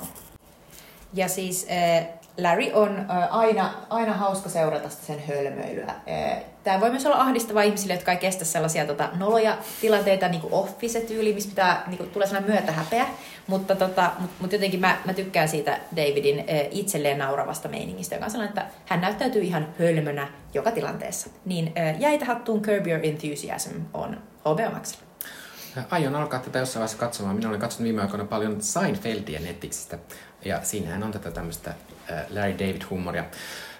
Sitten vieläkin minä kerron, tota, mitä katsomme ensi kerralla. Quentin Tarantinolla on meillä ollut jo kolme elokuvaa tässä meidän sarjassamme tämän podcastin aikana. Ja ensi kerralla katsotaan, että tavallaan vähän ehkä yllättäen David Lynchin ensimmäinen elokuva. David Lynch on siis Jutalle erittäin tärkeä elokuvaohjaaja. Ja silloin katsomme siis Mal- Mulholland Drivein, joka sijoittuu Los Angelesin saman tapaan kuin äh, tämä, tämä Once Upon a Time Hollywood. Äh, ja tota, äh, musta on jännittävää. Mi- minä en aina välillä ymmärrä David Lynchia ja minusta on kiva nyt katsoa tämmöinen elokuva, joka on... Minä olen katsonut tämän mun mielestä kaksi kertaa ja aina se jättää mut vähän äh, hämmentyneeksi. Millä mielellä sinä näet katsomaan Mulholland Drivea? No todella odottavaisin mieli. Tästä on tosi kauan, kun mä oon viimeksi katsonut sen. Ja muistan, kun näitä ekan kerran, niin menin aivan sekaisin ja yritin ö, jotenkin yhdistellä näitä erilaisia kohtauksia sellaiseksi järkeväksi kokonaisuudeksi. Ja se oli tosi vaikeeta. Mutta sitten myöhemmin ymmärsin, että, tota, että kaikki selviää, kun ajattelee ö, vain tietyllä tavalla. Mahtavaa. Tämä elokuva myös asusti musta monella pienellä tavalla ajankohtainen juuri nyt. Nyt kohta tulee Dune-elokuva jatkoosa ja David Lynch on tehnyt oma version Dyneistä. Ja tämä elokuvan päässä on Name Watch, joka tällä hetkellä on yksi päässä esittää myös äh, HBOlta löytyvän äh, Truman and the Swans-sarjassa. Äh, äh, mutta kat, äh, jos haluat katsoa Mulholland Drivein ja sitten kuulla, kun me jutellaan siitä, niin et, tämä löytyy lähes kaikista vuokrauspalveluista ja esim. Blockbusterissa maksoi 2,90 euroa. Se on kyllä halpa. Ensi kertaan. Moi moi! Moi!